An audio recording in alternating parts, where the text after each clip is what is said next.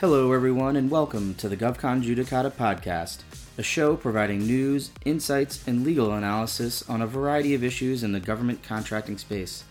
It's also the home of the Bid Protest podcast segment, where we discuss G A O and Court of Federal Claims bid protest decisions, topics, and trends.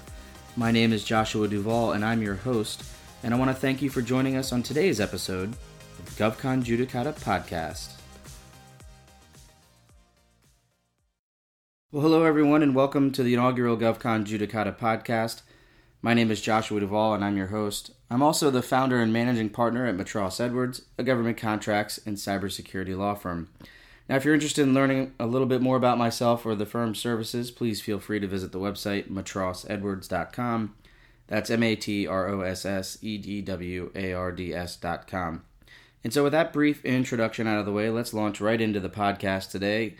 And we were going to be discussing the Cybersecurity Maturity Model Certification, or C M M C. Now, before we launch into the C M M C, I think it's helpful to provide a little bit of background uh, into how we arrived at this situation, or how the Department of Defense, rather, arrived at the conclusion that it needed to implement third-party assessments of contractor cybersecurity. So going back to the late two thousands, there were instances of defense contractor data breach, there were hacking. Uh, the D O D was noticing uh, advanced persistent threats, or A P Ts, targeting the defense industrial base, and they realized that there wasn't a D FARS clause to address um, unclassified information on contractor networks. And so what ended up happening was they put a, a series of uh, a notice of rulemaking and proposed rules back going back to two thousand ten, two thousand eleven, a final rule in two thousand thirteen, Uh, for uh, safeguarding unclassified controlled technical information. And so what we're dealing with now, uh, you know, that sort of morphed into the clause that we have today, which is two fifty-two point two oh four dash seven oh one two, which is Safeguarding Covered Defense Information and Cyber Incident Reporting Clause. And so the clause does a couple things. We have Uh, contractors required to provide adequate security on covered contractor information systems uh, to protect this covered defense information uh, by implementing the one hundred ten controls under NIST Special Publication eight hundred dash one seventy-one. It also has cyber incident reporting and also some uh, a provision discussing flowdown. And so for those of you who are unfamiliar with uh, NIST Special Publication eight hundred dash one seventy-one, I'm going to go over it briefly, but I'm not going to spend too much time on it.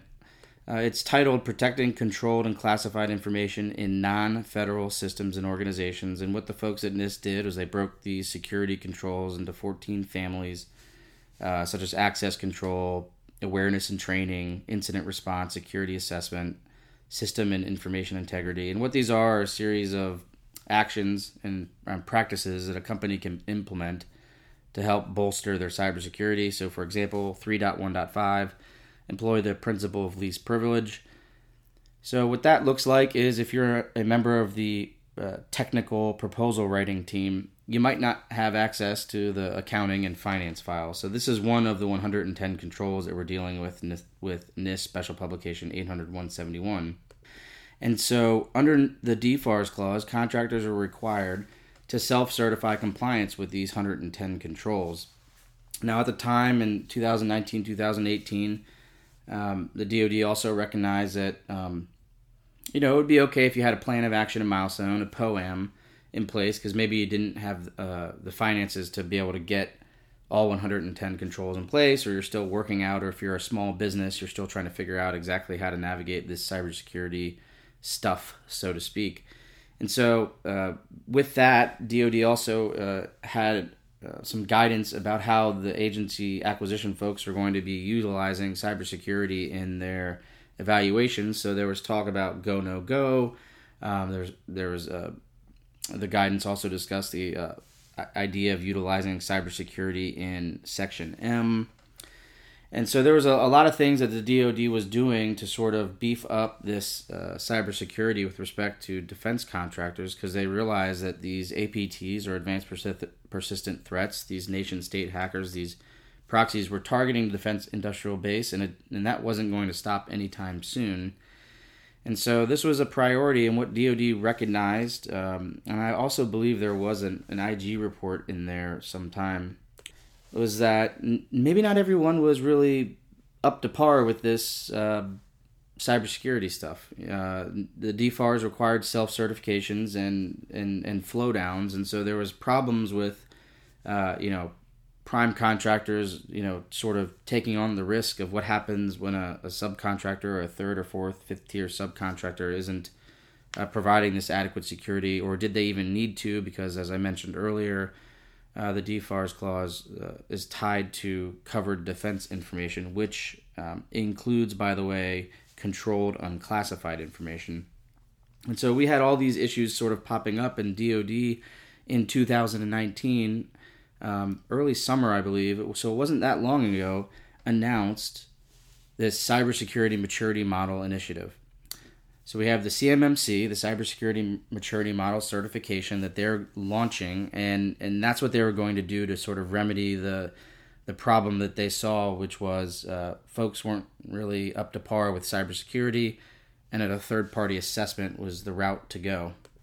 And so what we have now with the C M M C, briefly, is a maturity model that is a little bit different than the excuse me, NIST Special Publication eight hundred dash one seventy-one, to the extent that it not only requires contractors to per, to perform specific cybersecurity practices, but also processes, and that is sort of the maturity aspect of it. And so we have uh, five levels of maturity, so to speak, and that goes from basic cyber hygiene to intermediate to good to proactive to advanced. So we have five levels, and, and through all these levels, contractors are adding more practices and adding more practice uh, processes on top.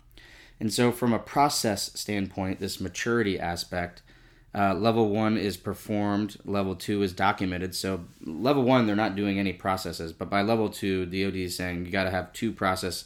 Um, each practice that you're uh, uh, doing is implemented and documented, and then a policy that ex- exists that includes all the activities. By level three, you're getting to managed. So now you have the, your your cybersecurity plan is, is maintained and and resourced. That includes all the activities. And by level four, we're getting to a place that your activities are reviewed and measured for effectiveness.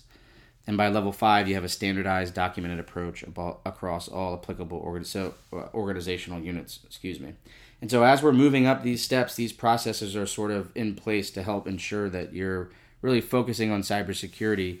Uh, for anyone that's in the cybersecurity industry, you know that cyber is not a, a static uh, binary type of thing. It's it's always moving. It's a fluid process. And so with that fluid process, so to speak, then we come down to the practices. And as I mentioned, level one was basic cyber hygiene, and there you have seventeen practices, which are equivalent to uh, F A R fifty-two point two oh four dash twenty-one, Basic Safeguarding of Covered Contractor Information. And so uh, at level one, you're having these seventeen practices. By level two, you're adding fifty-five more practices, these cybersecurity practices on top. Uh, and this is this intermediate stage that's sort of preparing contractors to become compliant with NIST Special Publication eight hundred dash one seventy-one, which is level three. And so by level three, you're adding another fifty-eight practices. And what that gets you at level three is the one hundred ten controls under NIST Special Publication eight hundred dash one seventy-one, uh, as well as twenty additional practices to support good cyber hygiene. So we've got one through three, uh, sort of you're building upon that. And level four and level five, you're adding twenty-six practices on level four. And and level five, you're adding another fifteen. So what are level four and level five? Well, they're they're also protecting controlled unclassified information, but they're they're set up it such that the cybersecurity framework within your organization is uh, to help reduce the risk of A P Ts or advanced persistent threats. So we're talking about folks that are in uh, the DoD will. Uh, presumably have some sort of policy or, or documented uh, rationale for when uh, these acquisition personnel should be choosing level four or level five. So as you can imagine, this is sort of uh, a more intensive process going up the ladder, so to speak. And, and, and going back to level one, we're talking about basic safeguarding of federal contract information, That level two intermediate is that transition step to get you to C U I. Level three, you're protecting controlled and classified information according to this maturity model. And level four and level five, you're protecting the C U I, but also reducing this risk of, of um, advanced persistent threats. And so this goes beyond the NIST Special Publication eight hundred one seventy-one. Uh, it includes other sources of cybersecurity uh, controls, such as the Center for Internet Security Controls version seven point one, the CERT Resilience Management Model, uh, NIST Special Publication eight hundred fifty-three, among others. And so the C M M C is more robust than what we currently have. But before we dive into the status now, I think it's important to for contractors to remember that, first of all, the DoD C M M C is not yet a rule within the D FARS. So if you come across D FARS two fifty-two point two oh four dash seven oh one two, you're still required to self-certify compliance with the one hundred ten controls under NIST Special Publication eight hundred one seventy-one. And so now turning into how is this uh, entire C M M C going to be uh, applied? Well, first of all, this the rollout is going to take about five years. And so what does that look like?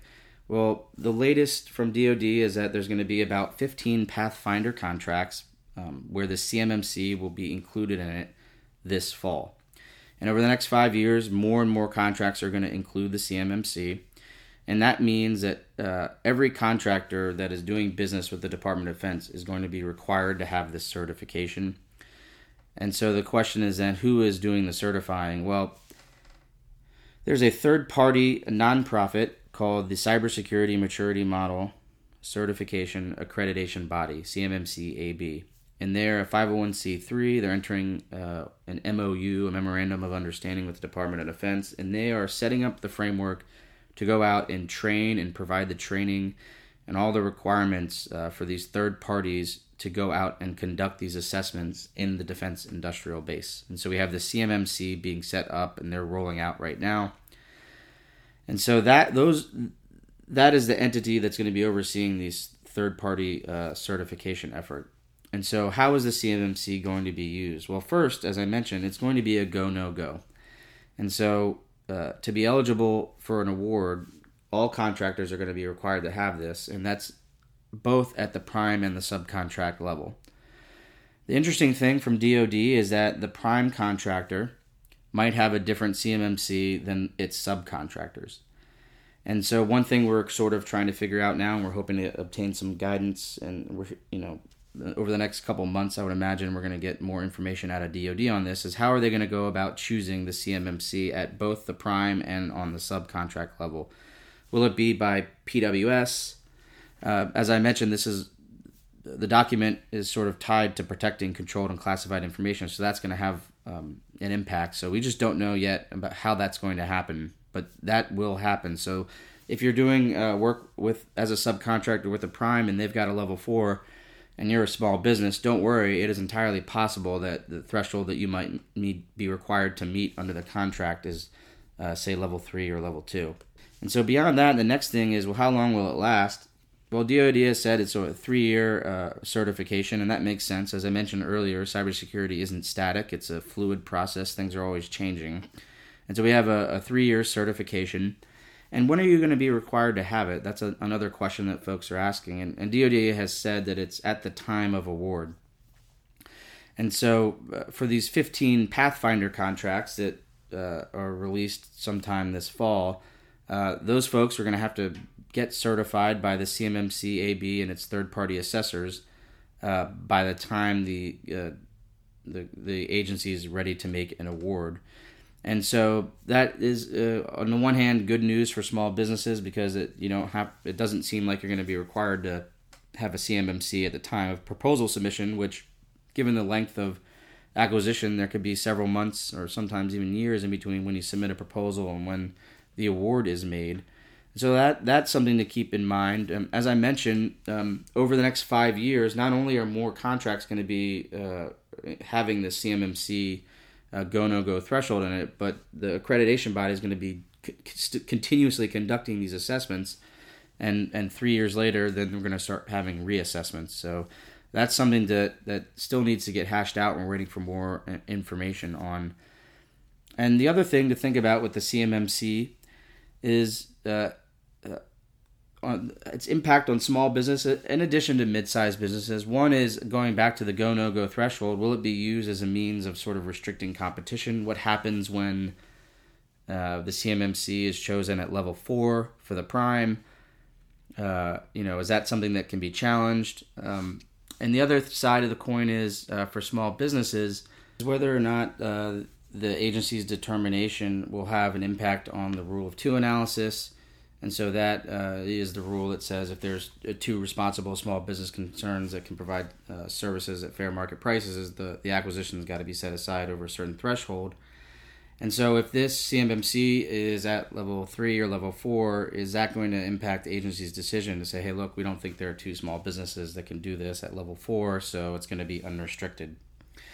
And besides the challenges here with respect to the C M M C as, as it relates to the agency's determination as to what level to include in a solicitation, the other thing that folks are sort of wondering is what happens when uh, a contractor Uh, has uh, performed a gap assessment, figures out where their uh, cybersecurity posture is. They've hired a third-party company to come in, and and, and they believe uh, that they're at a C M M C level four, and they get the you know accreditation body to come out with the their third-party assessor, and the, the assessment is uh, completed, and lo and behold, the assessment is uh, for C M M C level three.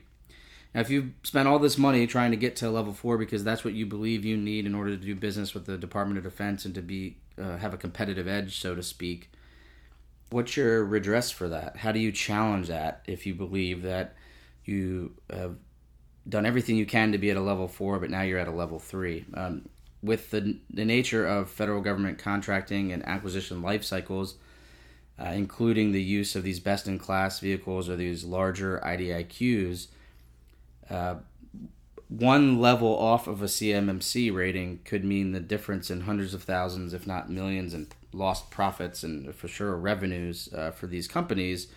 And and for those of you who are uh, focused exclusively or, or make uh, a big part of your uh, organization's uh, efforts are tied to doing business with the Department of Defense, this could be a real problem. So we're hoping that we'll see some more guidance coming from the C M M C accreditation body as to how uh, one can challenge this and, and if it will be challengeable and what the timeline looks like. And and with respect to small business, the other side of the coin is, you know, utilizing um, your mentor-protege relationships uh, to, to help you uh, climb the ladder of the C M M C, so to speak. And so there's a lot of things to think about Uh, when we're talking about the cybersecurity maturity model certification. Uh, we anticipate that D O D again will uh, is already in the process of creating uh, rules. Uh, it's possible that uh, going back to the D FARS two fifty-two point two oh four dash seven oh one two clause, that D O D simply replaces uh, references to NIST Special Publication eight hundred dash one seventy-one with C M M C Level three, but that's not a guarantee. They might do other things. And the other thing that we're hoping or you know anticipating seeing is some sort of uh, policy or procedure uh, with respect to how the D O D is going to go about choosing the appropriate C M M C, not only at the prime contract level, but also uh, for it, the subcontracts that are within the supply chain. Now, D O D has said that, you know, hey, look, most of y'all are going to be at C M M C level one, and as I mentioned earlier, that's sort of um, ties to the F A R fifty-two point two oh four dash twenty-one basic safeguarding clause. But uh, for folks out there who are uh, doing business with the Department of Defense, and, and if this is truly a go-no-go threshold, uh, many of you are probably thinking, well, I've, I probably need to be a bit higher than level one uh, in, in order to do, to do business at the, at the type of um, level that, that is commensurate with the work that I'm currently doing and the and the type of contracts that I'm forecasting uh, to be able to go after. So that's something to think about, and with that comes cost. And D O D has also said that there will be um, allowable cost recoveries here, but for folks that are, you know, understanding how this process works, you've got to spend the money up front, so to speak, before you can uh, recover it uh, back in the contract, and that will be folded into your uh, cost and pricing structures, and that'll have an impact. Uh, you know, how does one appropriately price that so you are in a situation where your uh, award, if it's under a F A R Part fifteen procurement, is, is seen as the best value. And so with that, I think we've covered everything we wanted to cover today with our initial uh, inaugural GovCon Judicata podcast about the C M M C. And so to quickly recap, the C M M C will be a go-no-go threshold in, in Department of Defense contracting, starting with fifteen Pathfinder contracts in in this fall, so fiscal the beginning of fiscal twenty-one. Uh, the prime and the sub might have different C M M C thresholds. The C M M C rating is going to last three years, and it will be done by third-party assessors who are overseen by the C M M C accreditation body.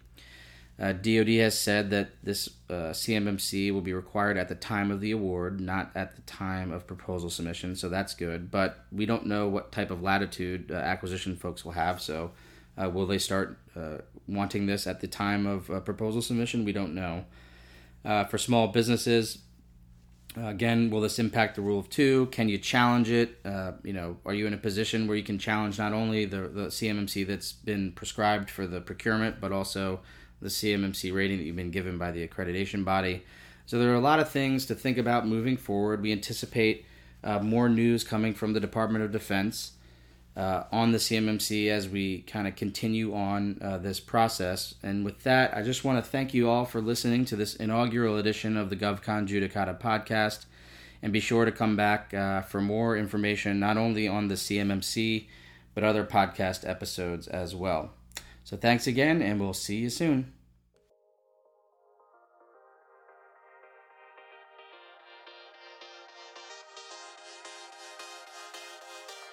All right, everyone. Thank you for joining us on this edition of the GovCon Judicata podcast. My name is Joshua Duvall, and I want to thank our sponsor, Matross Edwards, Government Contracts and Cybersecurity Attorneys.